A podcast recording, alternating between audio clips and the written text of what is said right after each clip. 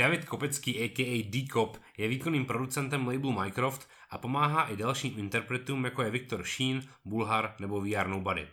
V nejnovějším díle Show si s Davidem povídáme o labelu, o zvukovém engineeringu, o práci s Million Plus a jestli vás zajímá, co měl David k večeři, když se začala domluvat spolupráce Kontrafakt, Viktora Šína a Kelina, dejte si tento díl Show až do konce. Právě teď posloucháš Show podcast. Pokud tě zajímají sneakers, streetwear, fotbal a rap, sleduj tradeshow.cz.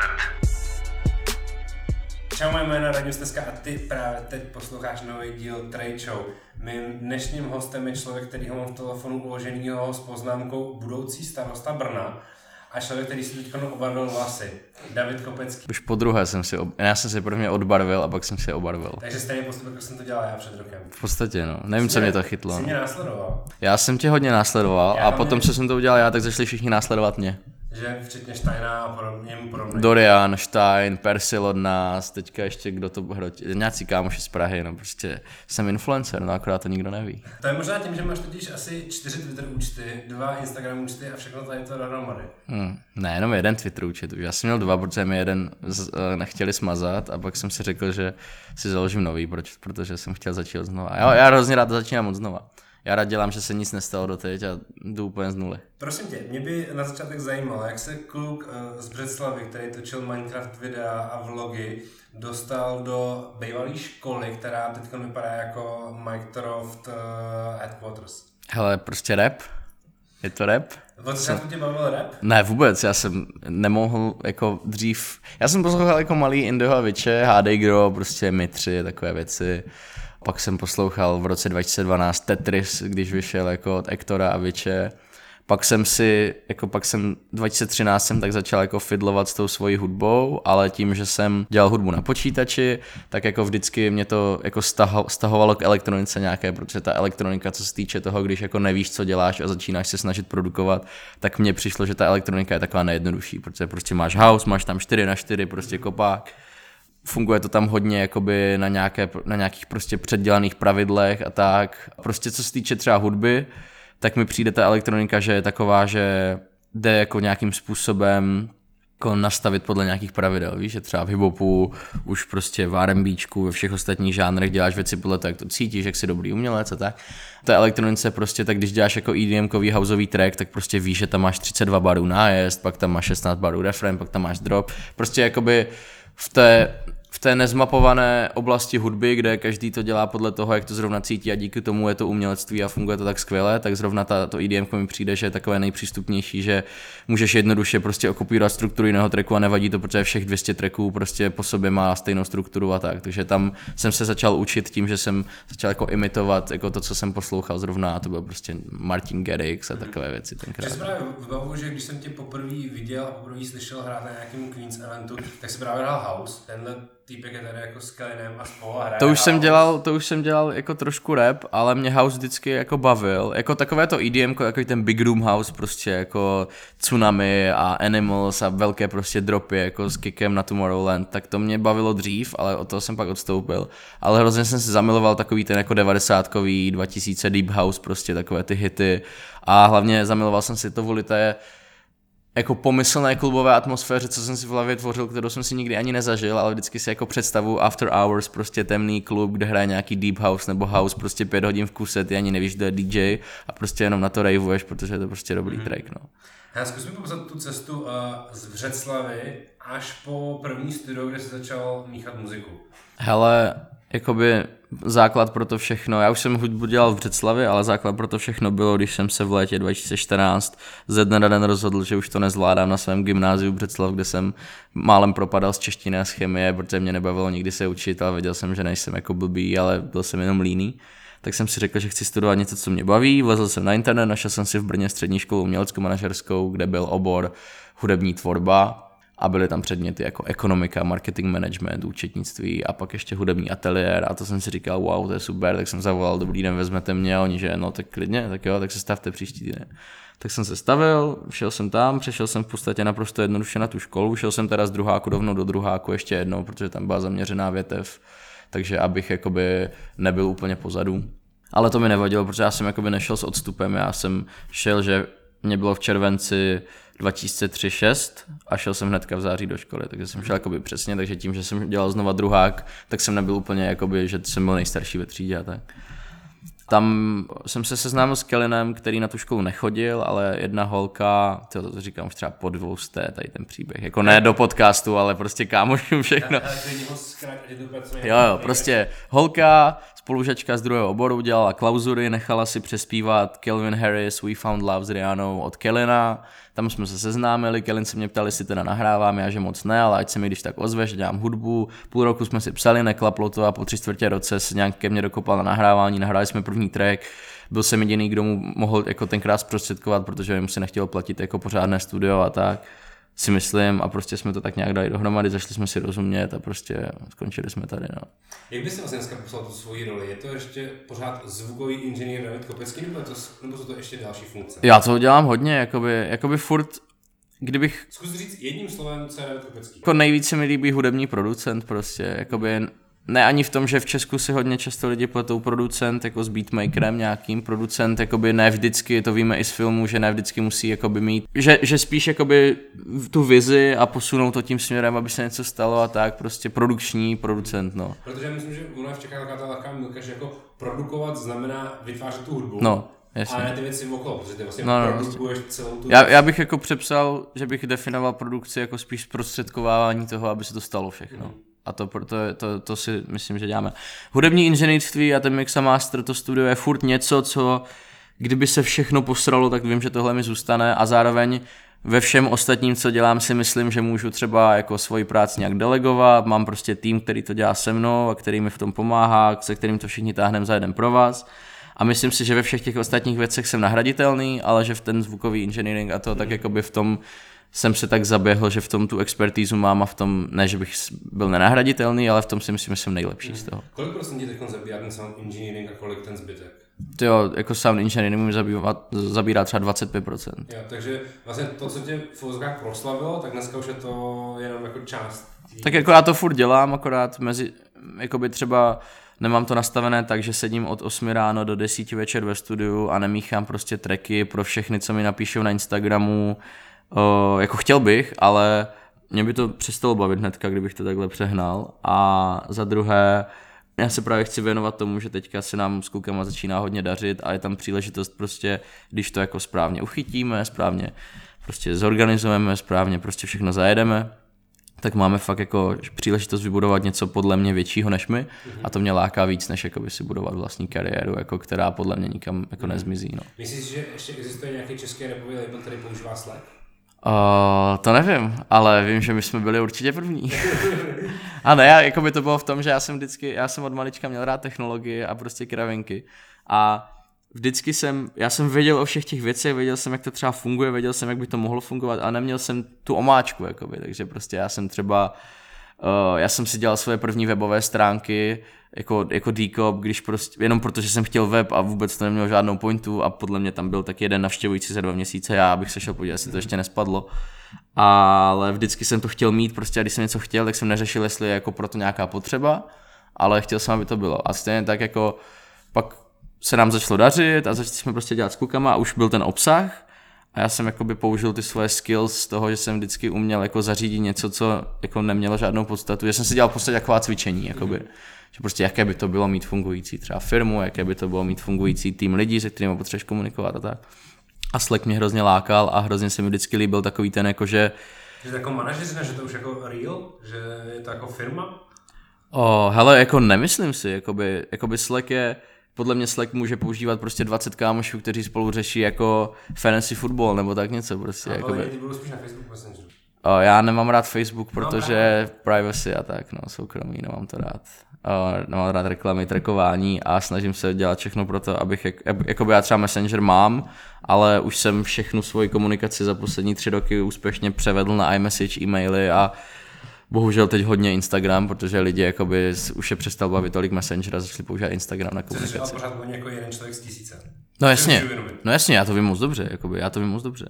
Takže ale... jsi prostě vytvořil svoje vlastní... A ne, třeba, jako, třeba ten Slack, tak jako by, my když jsme začali řešit hodně věcí, my jsme dřív, dřív úplně, úplně dřív, když jsme byli Minecraft, by já, Kellen a Radim, jako to nebylo úplně na začátku, ale po nějakých jako změnách a tak, nás původně bylo víc, pak kluci prostě odešli, nebo se mi vyházel a pak to prostě skončilo, takže my jsme byli to jádro, já, Kellen a Radim, tak jsme komunikovali v jednom, jednom vláknu na iMessage.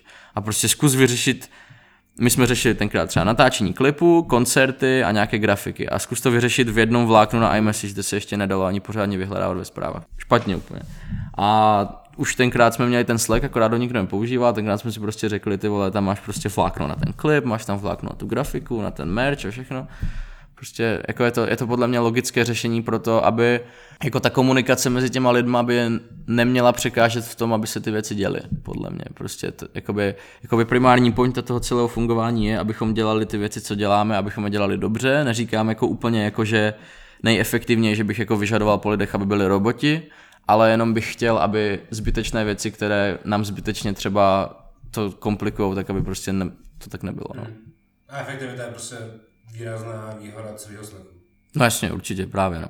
Jakoby můžeš se vracet ke zprávám, přeposílat si vlákna, můžeš, se, můžeš označovat lidi, jakoby, že jim to prostě dojde notifikace a tak. Taky velký fanoušek Slacku, ale furt si nedokážu představit, jak Slack prostě funguje v tom jako tvým prostředí toho repového labelu. Je úplně normálně. Mají všichni aplikace staženou v telefonu? No jasně, tak, tak jako to je to poslední, je 2020, jako, jako dneska, když už každý prostě umělec si dělá pořádně Instagram a tak, tak už prostě nejsme v těch dobách, kdy prostě má sotva ten umělec jako tlačítkový telefon a všechno za něho řeší jeho manažer. Prostě už právě jsme v době, kde ti umělci hodně si dělají často manažery sami a prostě už to jako zvládají, no. Super, pojďme se na na začátek Microfrequence. To začalo kdy? Který to byl rok? Dva... Listopad 2015. 15. Jo, jo, jo. A, a ty jsi říkal, jaká byla teda základní sestava? No úplně základní sestava bylo, že jsem to založil já a můj kamarád bývalý Jan Zábranský. Jsme založili ze srandy label tím, že jsme založili účet na Soundcloudu a na YouTube a dali jsme tam první verzi loga. Mysleli jsme si, že to prostě stačí na to, aby se založil label. A pak jsme si jako řekli, co budeme dělat a s jakýma klukama a už jsme tenkrát nahrávali s tím Kellenem. Vlastně Kellen se ke mně dostal potom přes toho Jana, že ten Jan se mnou dělal nějakou hudbu a on mu furt říkal, že já mu to můžu nahrát. A pak jsem oslovil ještě nějaké další kluky a bylo nás úplně původně osm. A Měli jsme tam jako nějaké DJ fotografy, tady ty kluky a chtěli jsme, tenkrát jsme si říkali, že prostě budeme dělat hudbu, budeme dělat akce a tak a bude všechno super. No po pár měsících to jako, jako fungovalo to, pak to nefungovalo, pak to nějak neobstálo, pak jsme jakoby přemýšleli, co s tím dál, jaká je ta vize a úplně se to nezhodovalo s tím, co jsme dělali, tak jsme to nějak jako pročistili ten house a vydali jsme se trošku jiným směrem. No. Uh-huh. A kolik vás teď v roce 2020? To je otázka, protože jakoby majitelé firmy Mycroft, která už je firma, jsme tři, to jsem já, Radim a Kellen. Pak je jako jádro, co řešíme věci, tak to jsem já, Radim, Kellen a ještě Dominik Křenek, ale pak prostě máme tým, se kterým prostě děláme všechno a to už je nás jako hodně. To je prostě Milan, který prostě dělá merch a tak, Pavel, který programuje, do toho jako všichni ti umělci, kteří jsou pak zase jako jádro, pak jsou jako širší jádro a tak, jakoby je to hodně takové rozházené. Já jsem chtěl trošku jakoby, nebo takhle, eh, pořádek. Já tomu jako docela rozumím, myslím, že spousta lidí může mít trošku jako zmatek v tom, kdy vlastně jako Kellen první tracky vydával po CBG, pod Pilsím, pak je něco jako Mycroft, něco je Courtesy of Mycroft Records, je tam jako Bulhar, mm, teď mm. Victor Sheen a možná ne úplně všichni mají jako pořád v tom, kdo je ještě label. No on v tom je, je jako bordel, protože jakoby naše pointa vždycky byla pomáhat, nebo dělat ty věci dobře, pomáhat je dělat dobře, pomáhat třeba těm umělcům a tak, a ne vždycky moje podmínka je, abych, aby zatím stálo obrovským naše jméno. Takže třeba Bulharovi zprostředkováváme distribuci, Uh, že mi to prostě svěřil, když začínal, nebo když začínal, když už třeba měl jako Hood Celebrity 2 tape, ale prostě tenkrát přes Indiga, když jsme se seznámili, tak mi řekl, jestli bych mu nadělal distribuci, a že super, rád zařídím, pomůžu, tak mu, se, tak mu to prostě řeším, pomáhám mu s těma věcma, ale jakoby není to, že Bulhar pod Microsoft, jenom prostě mu to zprostředkováváme, takže prostě když tam je, když je jeho release, tak je to Kašanova Bulhar with courtesy of Microsoft Records, že mu prostě to jako nějak pomáháme. Nemáme žádnou smlouvu, děláme to prostě čistě na kamarádství to stejné Viktor, který prostě je nezávislý, je to jako Viktor Sheen, ale pomáháme mu dělat věci, ale tomu třeba neděláme tu distribuci, ale tomu pomáháme třeba produkovat některé koncerty, děláme mu celý ten merch a tak, protože prostě jsem řekl, že to můžeme dělat. On, že jo, že by to dělal, že to prostě chce jako dělat na sebe, hele, tak prostě pojďme, my ti to budeme dělat prostě na tebe, ale budeme ti to dělat my, ať to prostě nemusí řešit, máme za to nějaká procenta a prostě takhle fungujeme. A pak jako třeba když šel Kellen pod to CBG, tak prostě jakoby on vydával pod CBG jako Minecraft nebyl tenkrát ani úplně jako třeba hudební label, že by jako byl problém, že to nevychází pod náma, ale stejně celou, jako všechny ty klipy jsme si točili my, všechno, všechno tu hudbu jsme si dělali my sami, jakoby vlastně CBG fungovalo tak spíš jako prostě kanál, jako promo kanál, jakoby, že bylo super, že když se vydal track, tak tam je nevím kolik, 200 tisíc subscriberů nebo 100 tisíc třeba a že prostě to mělo tu podvodní exposure. Jako vážíme si toho, že Pilsy tenkrát došel a jako říkal, že v Kellenovi něco vidí, že mu chce pomoct. Ale jako by nebylo by to, že by prostě Kellen nějak přestoupil do CBG, do nějakého labelu, kde by jako měl meetingy každou neděli někde jinde nebo tak. Prostě CBG jako takhle nefungovalo. A takže, tak, tak, tak, tak, tak, takže jakoby já v Minecraftu vždycky jsem viděl, jakoby za prvé jsem nechtěl třeba nedotáhnout nějaký projekt do konce jenom protože se nezhodneme na tom, že na, že na tom chci mít obrovským napsané to jméno, protože to není prostě ta pointa, pro kterou jsem to začal dělat. A za druhé o, chci, my fungujeme spíš jako v pozadí, prostě v nějaké jako, v nějaké jako B2B kategorii, prostě spíš, že jako koncový zákazník třeba ne vždycky ví, co je Minecraft a ani mu to necpem, ale prostě zase lidi, co to jako řeší, co o něco jde, tak ví prostě a jakoby rozumí. Jo, vlastně říct, že Minecraft je taková jako producentská firma. Ty jsi vlastně Třeba, producent, klidně. A klidně. jako producentská Řekněme, firma, že jo. produkuje některým, některým interpretům desky, hmm. některým interpretům videoklipy, některým Jasně. interpretům Jako máme tam nějaký koncový, jako je tam nějaký koncový výstup, ke kterému se dostanou i normální lidi, prostě jako jde to nějak vidět, nějaká část prostě, třeba jsme jeli v Minecraft Tour, dělali jsme Minecraft merch a takové věci, ale prostě o, není to primárně stavené na tohle. Jakože když lidi neví, co je Minecraft, tak to nevadí, protože to, co děláme, přímo nezávisí na tom, jestli lidi ví, co to je nebo ne, ale jakoby spíš pomáháme ten back-end prostě dělat. Jak v tom je teda zakomponovaný label Rychlí kluci? Rychlí kluci je přesně front-end toho back-endu pro Minecraft, že vlastně to jádro, které jsme dělali my předtím, to byl vlastně jádro byl vždycky Kellen, třeba nějaký jako Spacey, uh, potom Fadex a pak postupně začali přibírat další kluci k tomu. Tak rychlí kluci je prostě nějaký, jako tohle si budeme dělat sami, tohle je 100% naše, akorát prostě Kellen už chtěl hodně dlouho udělat ten movement rychlí kluci, Minecraft není úplně znělé přes pusu, tak jako třeba rychlí kluci, tak jsme se prostě domluvili, OK, tak Kellen si udělá sublabel, který se bude jmenovat rychlí kluci. A prostě domluvil se s klukama, udělali si prostě to uskupení, jsou to kluci, co jsou prostě kámoši, co spolu felí a prostě funguje to, protože jsou prostě kámoši a není to jako, že no vy čtyři hodně fungujete teďka, tak pojďte udělat nějaké společné uskupení, ale to prostě vy, v podstatě to všechno už existovalo, jenom jsme to ucelili a dali tomu název a teď už i nové logo. Mhm. Mně třeba vyš, eh, přišlo, že jak jste dělali oni Minecraftu, tak to byl tak jako první jako, vyloženě jako signifikantní projekt jako celého toho uskupení, že, že to vždycky byly takové jako desky, To byl, no, singly a jasně, podobně. A u Minecraftu jsem viděl, OK, konečně tomu dali fakt jako hrdě jméno Minecraft, už to není jenom trošičku v pozadí, už je to jako něco, kde jako na první dobrou vidím název toho labelu a jdeme všichni jako společně dopředu. To v podstatě bylo, no, protože my jsme jako vždycky věděli, že to děláme, říkali jsme si, že to jako asi děláme dobře, že to chceme dělat samozřejmě líp, ale uh, nevěděli jsme, jestli to prostě půjde. A tím, že jsme jako začínali úplně od nuly, tak jsme prostě, a my nejsme úplně třeba megalomani v tom, že bychom si řekli,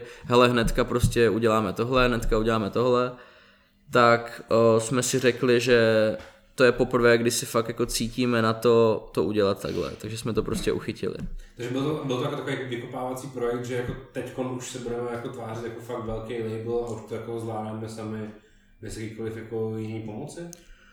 Tak to bylo i dřív, ale tohle bylo, když jako Minecraft Tour se začala plánovat už vlastně v prosinci 2018 a to bylo jako, že jsme si tenkrát řekli, jako už prostě máme ten základ, už jakoby na Kellinovi cho- koncerty chodí hodně lidí, na Petrovi koncerty chodí hodně lidí, pojďme prostě my jsme vždycky chodili totiž a říkali jsme si, že kdybychom si to udělali sami, tak je to lepší, kdybychom si to udělali sami, tak tam není tady ten problém, kdybychom si to udělali sami, tak si to uděláme prostě nejskvělejší, ale jako jo, můžeš chodit a říkat to a prostě nemusíš to dělat, ale jako neví lidi, jestli se to stane. A tady jsme si prostě řekli, hele, tak prostě furt o tom mluvíme, tak pojďme to udělat a dokázat těm lidem. A kdy, přišel ten první zlom, kdy jste si řekli, jako dokážeme to sami? Protože já si třeba vybavu, jak jsme se my dva spolu jednou bavili po koncertu Kellyna v Hradci Králové, no, buď to byl Hradec Králové nebo Olomouc, a ty jsem nějak jako týden potom říkal, ty mě jsem vyprodáno, bylo to úplně skvělý, už teď jako vím, že teď to jako zvládneme úplně celý sami, protože víme, že budeme mít jako s Kellynem vždycky vyprodáno.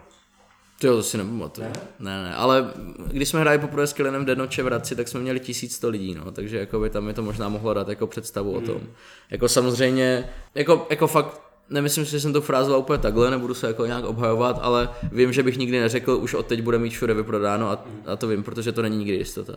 Ale jde určitě, nebudu lhát v tom, že jde prostě si všimnout, že je tam třeba nějaký trend a jako odhadneš, prostě můžeš odhadnout, jakoby odhadneš prostě, že tady ten umělec může mít prostě tolik desítek až stovek tisíc views, když vydá nový track, zase můžeš odhadnout, že tady ten umělec to třeba nebude mít, můžeš odhadnout, že na koncert tohohle zrovna teď dojde hodně lidí, když všechno je v pohodě a zase můžeš odhadnout, že na ten koncert nedojde hodně lidí. No.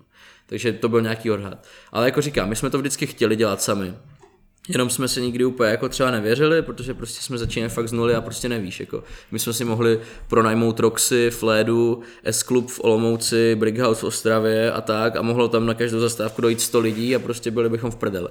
Tak jsme to prostě nechtěli hrotit, dokud jsme si nebyli fakt jistí, že to bude třeba fungovat. A pak už byla odezva od těch lidí tak obrovská, že jsme si řekli prostě jako furt je tam trošku risk, ale už je to risk, za který se prostě postavíme, protože v to, co děláme, věříme. Mm. Všechny koncerty potom v rámci Microsoftu byly prodaný?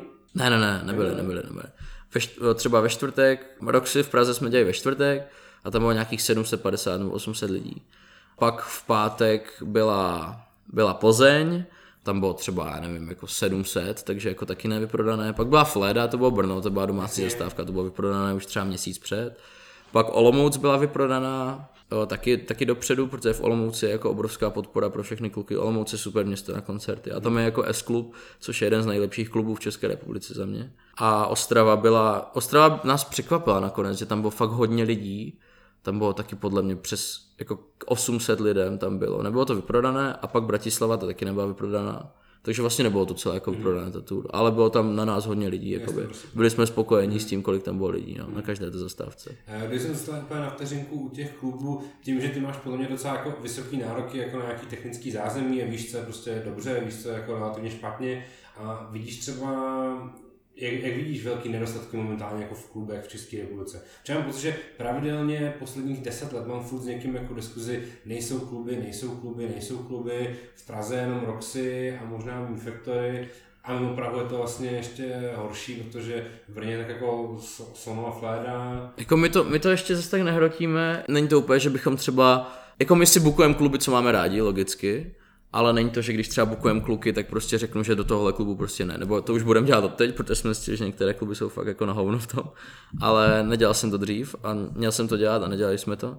Ale prostě největší nedostatky, jako podle mě to jde vždycky z toho tak jako cítit jako celkový zážitek, víš, prostě, že třeba v tom Roxy, tam je všechno správně, tam je prostě správně backstage, správně přístup na stage, je tam super technika, O, měli jsme tam nějaký problém se zvukem, ale jinak jako to byla asi výjimka prostě, zvukaři tam jsou jinak dobří, ale prostě pak jsou kluby, o které se nikdo nestará, které ani třeba neměly být kluby a prostě nějaký podnikatel to založil, protože prostě mu jeho děcko řeklo, že teďka fungují tady ti lidi on tam bude dělat koncerty a bude to fungovat. No.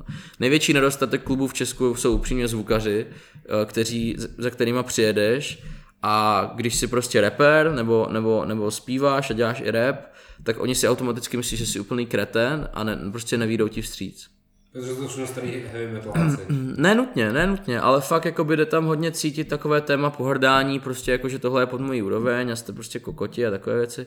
Když třeba jezdím na ty zastávky já, já s klukama, tak jakoby, i když třeba ten zvukař začne na takovémhle tónu, tak prostě po chvilce, když s ním třeba něco řeším, tak on pochopí, že nejsme úplně ztracení a pak už oni udělají úplnou 180 a třeba v Denoče v Hradci máme takový vztah se zvukařem, prostě, že včera jsem tam dojel a on říkal, že super, rád tě tu vidím, protože vidím, že vždycky, když si tady ty, tak to bude nazvučené dobře, protože se o to prostě zajímáte. Stejně tak, když jsem měl Minecraft na fledě, tak prostě po, jakoby taky začal být skeptický trošku ten zvukař, ale vyřešili jsme všechny problémy a po, po konci večera říkal, že si hrozně váží toho, že se o to tak starám, protože prostě ještě neviděl, že by někomu jako záleželo, nebo nevidí často, že by tolik záleželo někomu na tom zvuku a že prostě jsem o tom věděl, co se děje. Tak. Ale prostě když třeba nemůžu jezdit na všechny ty zastávky s klukama, tak mi pak vždycky jenom volá Dominik, hele prosím tě, zvukař tady něco říká. Vezmu si zvukaře na telefon a zvukař. My máme autotunovou krabičku. Ta vaše krabička kurví zvuk úplně. To úplně hučí. Říkám, máte to na stejném obvodu, tak to zkuste dát do jiné prodlužky. OK, přepojí to do jiné prodlužky. Jo, už to nehučí dobrý. Víš, a prostě takové, že tam se prostě serou věci, tam se dělou problémy a oni když vidí tebe jako 22 letého týpka, tak si myslí, že prostě no amatér, kreten, kokot, vole zmizni, prostě běž do píči, já ti to tady nazvučím, protože týpek mi za to platí pětku na večer, ale prostě to je všechno. A udělají třeba chyby i ti zvukaři, ale prostě myslí si, že ne, víš, taková ta hrdost tam hodně funguje prostě, že fakt jak kdyby prostě se celý, neříkám všichni, ale fakt jak by se jich hodně prostě celý život učilo zvukařinu a pak si jako řekli, ty vole, naučil jsem se celý život zvukařinu, abych tady zvučil nějaké hiphopery. Za prvé debilní přístup, za druhé škoda hrozná, protože když to zní špatně, tak vole je na straně zvukař, je na straně artist a jako my ještě třeba nejsme úplně milion plus, aby když je tam špatný zvuk, tak zrušíme na místě koncert, ale ty vole asi tam jako za chvilku dojdeme, jestli to nebude znít dobře. Jak jsi vlastně tu zvukařinu naučil ty?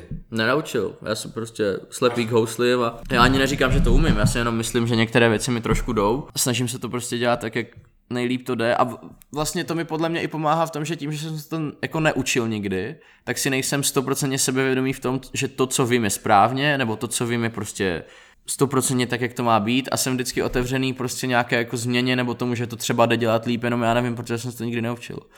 Protože já jsem nikdy nedošel do školy a neřekli mi, hele, tohle se dělá takhle, tohle se dělá takhle. Já jsem na to vždycky tak jako přicházel sám, takže jsem třeba i často dělal něco jako špatně a po půl roce jsem zjistil, jakoby, jak se to dělá dobře, ale z toho se víc naučíš, protože prostě vždycky ta chyba tě naučí víc, než prostě když jdeš rovnou na jistotu. No, no a když se právě bavíme o té praxi, tak odkud vlastně scháníš ty informace? Jako projíždíš různý tutoriály na YouTube, nebo chodíš k nějakým jako starším lidem do studia a koukáš jako područí? Hej, ani jedno. Jakoby... Ty, ty to jdeš prostě jako podle ucha? No, podle ucha, podle pokus omyl a tak. A jakoby hodně třeba z té zvukařiny, jakoby i z té živé, tak jsem se naučil jako tím, že jsem prostě míchal a masteroval jako věci, protože on to funguje jako podobně. Ale prostě nemám k tomu žádný přístup, který bych se naučil nebo vysledoval z tutoriálu nebo chodil do studií. Prostě tak jako co jsem jako vnímal svět okolo sebe a to, co dělám já, tak z toho jsem se to snažil tak nějak vydedukovat. No. Jsi vlastně tady ty věci takový jako geek, že jako hledáš ty věci sám. Jako jo, ale zároveň jakoby není to, že když mám pátek volný večer, tak prostě googluju, jako co dělat líp a co dělat jak. Spíš prostě míchám, míchám, míchám a naraz třeba zjistím, naraz mě napadne, že něco by šlo udělat jinak, vygooglím si, jestli to jde, když jde, tak to udělám jinak, když nejde, tak ne a od té doby se třeba naučím a dělám to zase dál. Mm-hmm. Spíš právě eh, bych to popsal jako takový guerilla mixing, jakože ten guerilla přístup, že prostě tě nasadí někam, vole, vyskočí z letadla, spadneš někam do džungle a musíš se zorientovat a prostě vy, jako poradit si s tím, co máš kolem sebe co nejlíp, tak, tak bych popsal svůj vlastně přístup k tomu. Já jsem do toho spadl úplně po hlavě, já jsem vůbec nikdy to takhle neměl v plánu dělat, jako jsem rád, že to takhle je, myslím si, že to tak asi i mělo být, ale jakoby nikdy, nikdy jsem si neřekl, že takhle to bude a budu dělat všechno pro to. Co byla první věc, kterou si uh, míchal a která jako oficiálně vyšla? Byla to nějaká věc jako vaše z Microsoftu? Jo, jo, určitě, určitě. Jakoby vlastně úplně první byl věc, co jsme dávali na distribuce, byl asi track Měsíční den od Kelina. To jako oficiálně vyšlo, jestli jako oficiálnější, než mít to na distribucích, už to asi být nemůže. Předtím už byly nějaké tracky, ale jsme dávali třeba na YouTube nebo na SoundCloud. Takže první věc byla prostě nějaká Kelinová Měsíční den. To si, to, no, to si pamatuju, ten release. No a e, kdy vlastně začaly chodit ty nabídky zvenku, jakože za tebou přišli milion plus, že chtějí jako smíchat desku a podobně. Bylo to jako jenom na bázi toho, že co si dělal jako pro, s Kalinem? O, no, s Kalinem já jsem dělal už třeba jako pár klukům, jakože třeba prvá to bylo word of mouth, že prostě Vili jako Kojo, černý střelec, se prostě byl Kelinův kámoš a říkal, že chce taky něco nahrávat, tak došel ke mně nahrávat. Pak třeba Petr, který prostě se bavil taky s klukama, tak prostě naraz se dostal ke mně vlastně první, jako, jako by třeba Deky mi napsal, že by chtěli smíchat Cocalero až jako po tom, co vyšel náš track dopis, bo, to byl třeba březen 2018, takže vlastně teďka to budou dva roky. Což mám pocit, že už to byla věčnost, co jim míchám věci, ale budou to dva roky teď. To bylo, že prostě čau čau, hele, slyšel jsem ten váš track s Kelenem, prostě dopis, nám teďka vypadl zvukař, co má míchat prostě nový, nový jako Jakubův single, tak prostě jestli bys to nemohl smíchat, potřebujeme to do zítra mít hotové a ty vole, jedem. A říkal jsem si, to je tak obrovská příležitost, prostě jsem to hecl, smíchal, poslal, oni byli spoko, pak přišel druhý single, řekli, že to dali i tomu zvukaři, který jakoby jim vypadával, ještě s ním dělali a mě, a že co se jim bude líbit víc, tak tomu dají celý album, jestli jsem s tím v pohodě, že OK hecl jsem to, udělal jsem to, poslal jsem to nějaké revize, byl finál a pak řekli, že si teda smíchám celé album s Bohem Roxano, já že rád, takže mm. tak to bylo no, tenkrát. A přijeli uh, taky s Logicem? Ne, ne, ne, nepřijeli, nepřijeli, to bylo na dálku ještě Aha. tenkrát a to, my jsme na to měli hrozně málo času na to album. Takže já jsem, já jsem byl třeba tři dny v kuse ve studiu a, a to, to ani není jakoby takové to jako figuratively speaking, to je prostě, já jsem byl tři dny v kuse ve studiu, já jsem spal na gauči tam vždycky pár hodin a pak jsem zasmíchal a to jsme měli ještě takové malinké studio, které jsem ještě sdílel s ostatníma lidma, takže to bylo hrozně zvláštní. A od té doby jsem nikdy nebyl tak jako v kuse ve studiu, jak tenkrát. Ale... A to, jak jsi vlastně začal pracovat s Milion Plus, eh, to už bylo jako nějaký jako přerod toho, že najednou pak začaly chodit jako další nabídky, půlky repový scény. Asi jo, jako když si v tom popisku pod, to, pod tou novou věcí od Izomandy asi, tak prostě hmm. jako někdo si toho všimne. Jako mě, mě už chodili předtím nabídky, já jsem míchal jako už ne ani třeba známým, ale už třeba jako viděl jsem u Kelina, že mícháš, nebo, viděl, nebo kámoš mi říkal, že mícháš, nebo známý mi říkal, nebo, nebo dočetl jsem se na Instagramu, že mícháš, tak jestli bych mohl smíchat věc. Ale jakoby myslím si, že to pomohlo hodně, no. Tak jako od nich exposure, protože jakoby, když to zní dobře u nich, tak tím, že oni prostě nějakým způsobem jako znat, možná ne ani s nadsázkou, prostě vedou tady tu repovou scénu nějak, tak prostě od nich můžeš, jako když mají oni dobrý zvuk, tak když prostě si začínající rapper a chceš mít dobrý zvuk a nevadí ti za to zaplatit, tak prostě si najdeš, kde si, kde si míchají věci oni. Mm-hmm. Potom teda začaly chodit nějaké dal, další nabídky od dalších interpretů po celé scéně? No, tak průběžně chodilo furt, jakoby. A pak prostě jenom furt chodili zprávy na Instagramu, mail, messenger, cokoliv a prostě pak jenom třeba naraz to nebyl nějaký kluk, který má 200 followerů a naraz to byl třeba, já nevím, jako někdo větší prostě, nevím takhle z hlavy, koho bych řekl jako přesný příklad, ale prostě se mi takhle začali ozývat lidi, no. Mm-hmm. A teď, když jsi říkal, že ti to zabírá už prostě nějakých 20-25% té práce. No já tomu dávám 20-25%. Takže teď už odmítáš vyloženě? Ne, ne, ne, neodmítám, já neodepisu a hrozně to sere. Protože já bych v teorii chtěl dělat všechny ty věci, co mi přijde do toho inboxu, ale to prostě lidsky nejde zvládnout. Mm. A zároveň jakoby, já jsem takový, že když už bych otevřel tu zprávu, tak já bych tomu člověku nedokázal napsat ne, nebo nemám čas, nebo tak, takže jakoby já ty zprávy neotvírám. A jaký máš teda ten tvůj základní fil- filtr? Je to jako Mike Torov plus Milion plus plus Viktor plus celá ta jako parta, která se točí okolo labelu a všechny jako v úvozovkách externí věci už nepřijímáš? Ne, vůbec, vůbec, vůbec. Jakoby to ani právě není, jakoby, že bych si vybíral třeba podle toho, jak je to velké, jak to půjde daleko a tak, ale prostě podle toho, já jsem hrozně náladový, takže podle nálady. Až, až to mě to, že to takhle mám, ale fakt jako prostě, když úplnou náhodou se stane, že mi někdo zrovna napíše včas, kdy prostě mám nějakou dobrou náladu, anebo třeba chvilku času, nebo se nesoustředím na něco jiného, tak prostě smíchám track úplně nějakému náhodnému týpku, jenom protože prostě měl štěstí v tom, kdy mi napsal. Mm-hmm. A pak třeba mi napíše někdo větší bokem a já prostě řeknu, že na to úplně nemám čas, že bych na to měl třeba čas za dva měsíce a už mi pak nenapíše. Yeah, yeah. Takže je to fakt hrozně tak jako dan. Jako musím se to ještě, jakoby říkám, jak jsem do toho spadl prostě po hlavě, tak, tak ještě se v tom musím hodně zorientovat, protože jako nefungují úplně nejefektivněji. Mm-hmm. Jsou na scéně nějaký interpreti, s kterými by si hrozně chtěl dělat, ale buď víš, že nemáš čas, nebo se ještě neozvali? Asi ne. Asi, jakoby vždycky mě zajímalo, jaké by to bylo třeba míchat prostě track někomu úplně jako nekonvenčnímu, jakože třeba kdyby se mi ozvali, já nevím, činasky, mm, že mhm. chcou smíchat track. Ale to se jako nestane, to je v pohodě, oni mají studia producenty, to je v klidu, ale jenom jako z bizárku by mě to tak jako fascinovalo. No. Chtěl byste jako, si teda jako takovou životní zkušenost, že by tě to zajímalo, jak se dělají tady ty jako obrovský velké věci, které vlastně ve Mě by zajímalo, jestli na to mám, já si, já si, já si totiž jako úplně zla, jako z místa nemyslím, že bych to třeba zvládl, ale jako kdyby já funguji hodně tak, že já nedojdu za někým a řeknu, že tohle, co máš, tak ti můžu udělat líp, protože jakoby nejsem si vždycky sebou tak sebejistý. Ale když mi někdo napíše, jako třeba ten deky, prostě, kdyby, kdyby třeba mi, já, by, já bych nedošel měsíc předtím za, za klukama z Pardubic a neřekl, hele, já si myslím, že vám můžu míchat věci líp, než prostě ten, co vám to dělal předtím.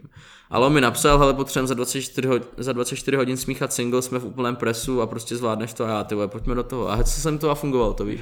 Takže za těch provizorních podmínek vznikl nějaký, ta, nějaký ten jako, nějaké to pouto toho, že to třeba půjde a na, tom, na základě toho jsme chtěli spolupracovat. No. Jaká je v tomto oboru vlastně v České republice konkurence? Já si jako vybavím tebe, vybavím si KX, vybavím si samozřejmě eh, Tomáš Spurka, který to tom... Ještě Ondra Žadkulek to dělá hodně. Na Slovensku je hodně dobrých inženýrů, jakože fakt dobrých, že jakoby teďka nasedu úplně všechny, ale v Česku jsou jako inženýři, ale neumí moderní zvuk. Prostě mm. jakoby jak prostě ti nesmíchá jako autotune tak, aby to znělo prostě jako moderně, jako mm. fresh on si možná myslí, že jo, a jako já nevím, jako třeba jo, ale prostě co jsem slyšel, co dělá, tak nic toho mě tak nechytlo. Ale třeba na Slovensku, co máš jako Matěje Straku, co máš prostě toho Šurina, tak prostě to jsou, to jsou, oni jsou třeba podobně i jako zajetí, jak tady ti čeští, čeští týpci, ale prostě oni, oni umí hrozně moderně k tomu přistupovat prostě že prostě je úplně jedno, kolik mu je let nebo není, ale prostě je s dobou hrozně. Víš, mm. prostě hrozně fresh a na tom Slovensku mi tohle přijde jako ve víc věcech, no. Mm. Že oni jsou tak, mně přijde, že jsou takový míň jako zatvrdlý na tom Slovensku v některých věcech, jakože fakt prostě umí, umí jako některé věci líp než my Češi, no. A v Česku prostě ten Žadkule a Kenerav ještě míchá hodně, ale jako, zlav, jako hlavně hodně lidí si to dělá fakt samo a prostě to je jako cesta. Jako proč ne, že jo, prostě. Je to vlastně cesta, kterou si vodak žil Viktor Šín, že jo? no jasně, právě, jakoby, právě, právě. Jako ten, jako šel pak ke mně, posunuli jsme to ještě o level dál, ale prostě jako předtím si to dělal sám a když to děláš a sám, tak aspoň máš jako záruku, že si to prostě děláš tak, jak chceš. No, neříkám, že vždycky to jako je nejlepší, ale prostě zase máš tolik horor příběhů, kde prostě se třeba nezhodne ten umělec a ten mixing engineer na té vizi toho, jak to má znít a pak prostě vydají desku, se kterou nejsou spokojení. Že prostě, aspoň když si to uděláš sám, tak to třeba není technicky dokonalé, ale aspoň prostě si zatím stojíš. No. Mm-hmm. Když třeba úplně jako randomně posloucháš nový desky, které vycházejí, přemýšlíš víc nad tím zvukem, než nad tím jako interpretem a tím obsahem?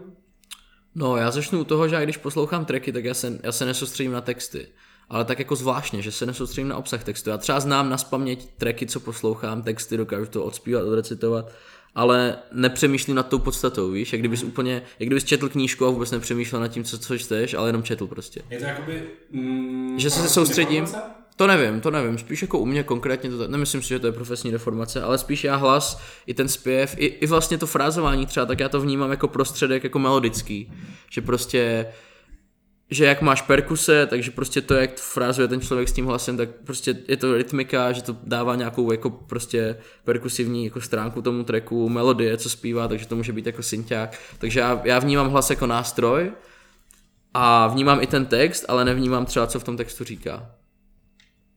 Takže když poslouchám tracky, tak jako to vnímám jako celek, jako by není to, že bych si ně, jako když si něco poslechnu špatně smíchaného, tak to prostě, prostě poznáš, ale jakoby furt moje hodnota, kterou, jsem, kterou si držím od začátku, je, že je furt lepší jako špatně smíchaný dobrý track, než dobře smíchaný špatný track mm-hmm. na poslouchání. Takže prostě vždycky se soustředím hlavně na tu hudbu. No. Mm-hmm.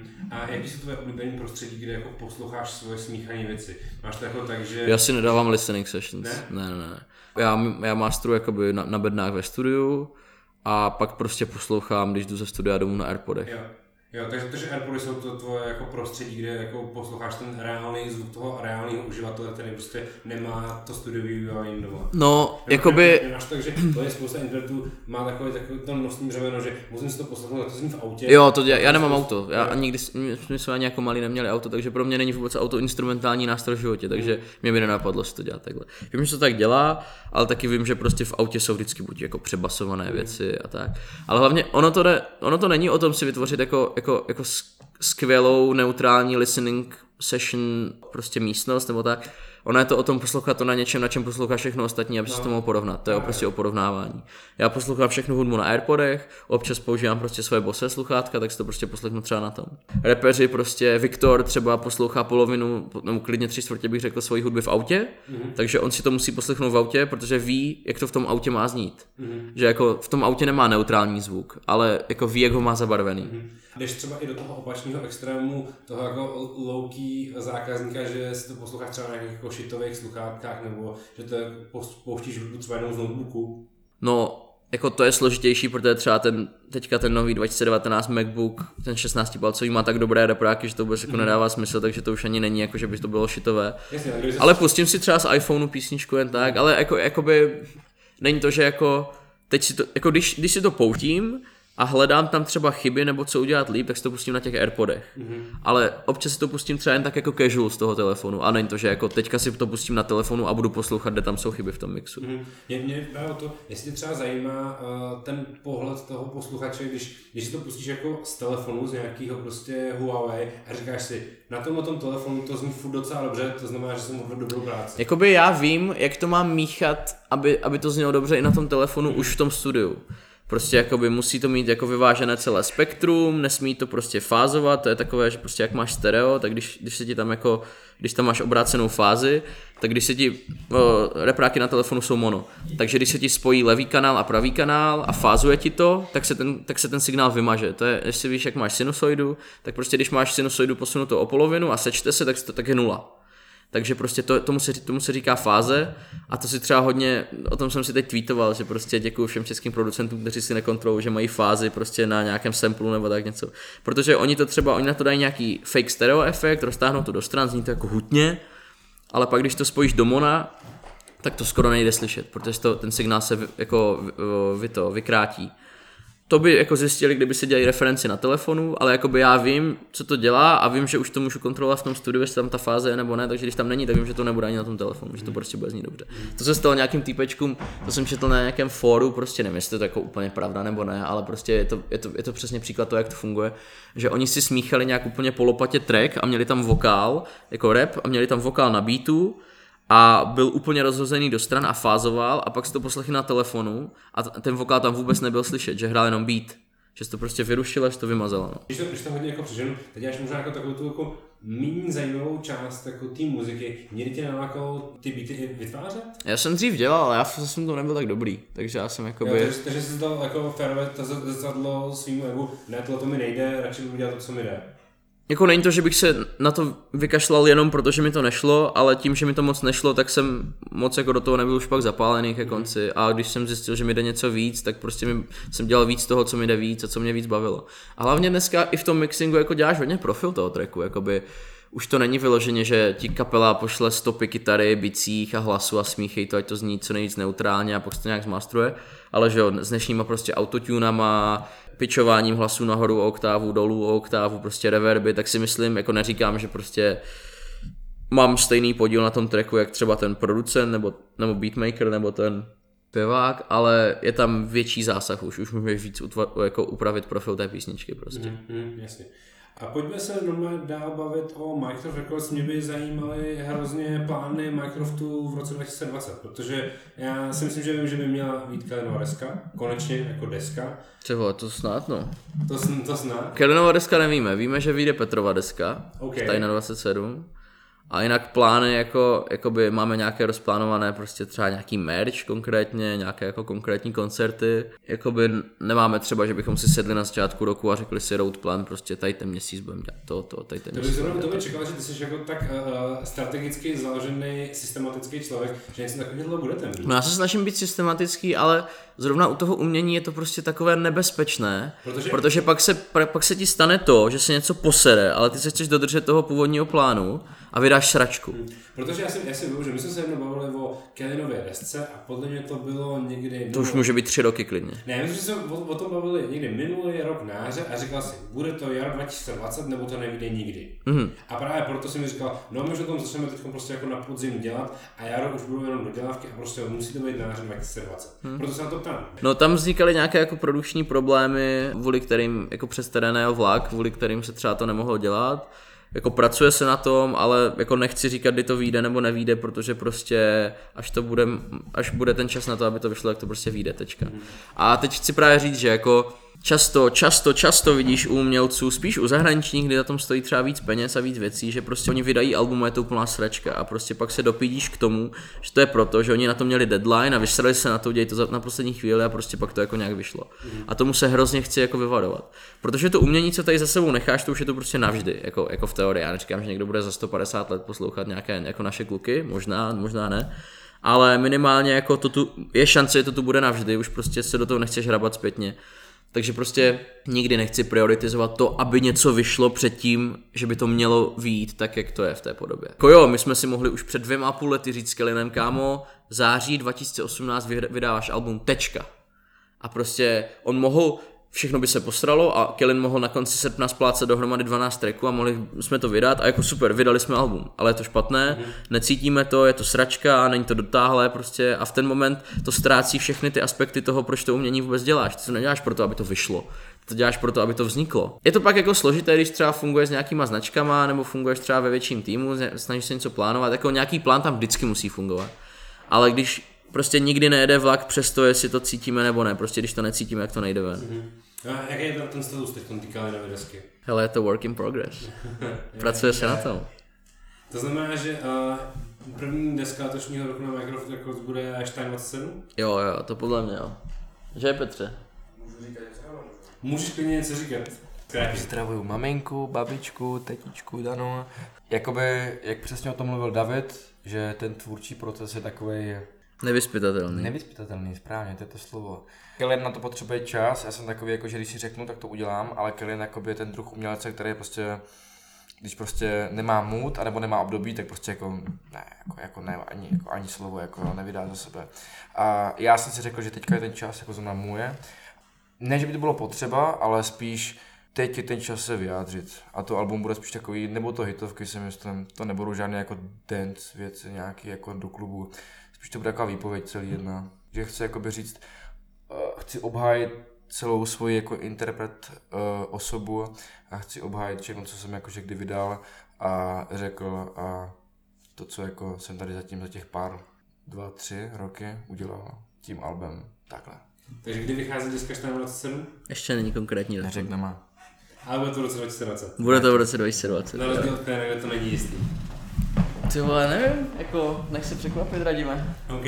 A jaký jsou ještě nějaký další konkrétní plány v letošním roce? Tak Je jako- tam nějaká tu, je tam něco jako... Ne, tour nebude letos, ale máme, nebo jako Minecraft tour nebude letos, ale jako máme nějaké jako koncepty, chceme třeba víc si dělat um, koncerty našich umělců, jako momentálně jsme prostě ve fázi, kdy už jako deal třeba něco děláme, budujeme ten tým, ale prostě třeba my jsme loni vlastně si odprodukovali celou tour, pak jsme dokonce odprodukovali ten vyprodaný křest Viktora v Roxy, to jsme dělali celé my, to, to, to tady dělal Milan, tam jsem dokonce ani nebyl. Uh, potom jsme, uh, teďka jsme dělali Viktora v Denoče uh, a teď budeme dělat ještě Viktora na Flédě a ještě nějaké další koncerty a my bychom si chtěli to dělat co nejvíc sami, protože víme, že to umíme fakt dobře, ale třeba nemáme ještě tolik lidí, kteří, jsou, kteří můžou dělat jenom tohle, abychom si mohli líznout třeba 10 koncertů za měsíc.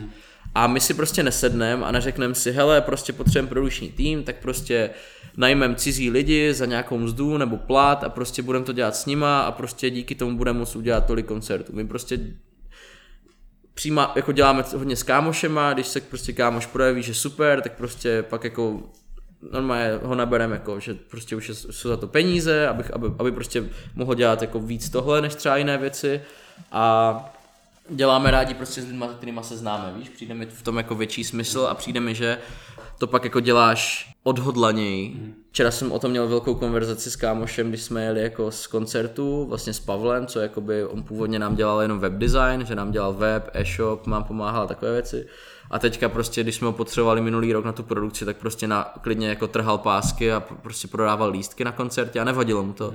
A tím, že je to prostě známý kámoš, tak prostě, když dělá webdesign a poprosím ho Pavle na tenhle večer, prostě nemáme nikoho na vstup a prostě můžu najít někoho cizího a dát mu 100 na hodinu, anebo prostě dal, udělal bys to ty za 100 na hodinu, já tě prostě znám a vím, že prostě jsi zodpovědnější a on jo, super, nevadí mi to, víš. A kdyby to byl cizí člověk, najmutý jenom na webdesign, tak prostě si řekne, to není webdesign, to mi uprdele. A já to respektuju, to je úplně OK ale tím, že jste kámoši, tak si prostě pomáháte a třeba pokrýváte jako, jako oblasti, kde třeba není primárně tvoje expertíza, ale prostě zaskočíš na chvilku. A není to dlouhodobě udržitelné, takže hledáme víc a víc jako známých, osvědčených lidí, se kterými chceme dělat, ale prostě nesedneme si a neřekneme si, musíme najmout za dva měsíce 20 lidí, abychom mohli dělat to, to a to. Ale tam to jako nějaká dlouhodobá vize, třeba bookingy koncertu si řešit prostě kompletně soběstačně. Jo, jak vize je dělat to, co děláme pořádně a to podle mě s tím souvisí. Mhm, OK. A jaký je teda ten nejbližší plán toho, co se tady v té místnosti stane? V úterý 25. vychází nový single Indiga videoklip na kanále Rychlí kluci. OK, to už tenhle podcast bude venku. Jo. Co dál? Uh, dál... Le, co? Děláme live session, začali jsme dělat tady z Warehouseu, kde nahráváme jako akustické verze a lidi pak nezvládají, že je tam trošku změněná melodie od té originální. Uh, a v úterý letíme do Kodaně s Petrem natáčet videoklip a s Dominikem a s Filipem uh, na nějaké tracky, které možná budou singly k albu. Je hezká, eh, na trade.cz je Koreň Streetwear Guide. Dominik byl v Kodani, říkal, že je to bomba a vždycky je lepší se tam podívat, když to neplatíš sám, že jo. Takže Koreň je určitě dobrý místo na natáčení klipu. A desky teda určitě Stein, Kevin uvidíte. Určitě Stein, Kellen uvidíme. Jsou tam nějaké jako spolupráce, takový ty uh, další typu, teď jste dělali v Jarno Body Merch, něco O, dalšího k tomu? Zatím jako děláme toho Viktora a zatím nic konkrétnějšího jakoby nevím, spíš jak se to objeví, to je vždycky takové spontánní prostě, říkám mi, jakoby ještě nejsme v pozici, kdybychom obcházeli ty artists a řekli, hele, tady máte od nás nabídku, my vám to můžeme udělat tak a tak a tak, to je spíš prostě, že jako Kuba z VR mi napíše, nebo Václav mi vlastně napsal, že hele kluci, vy děláte ten merch, my bychom taky chtěli udělat, dáme to nějak dohromady, já jim to spočítám, oni řeknou, hele, to je super, tak pojďme to udělat a udělali jsme to. Jo, jo, jo.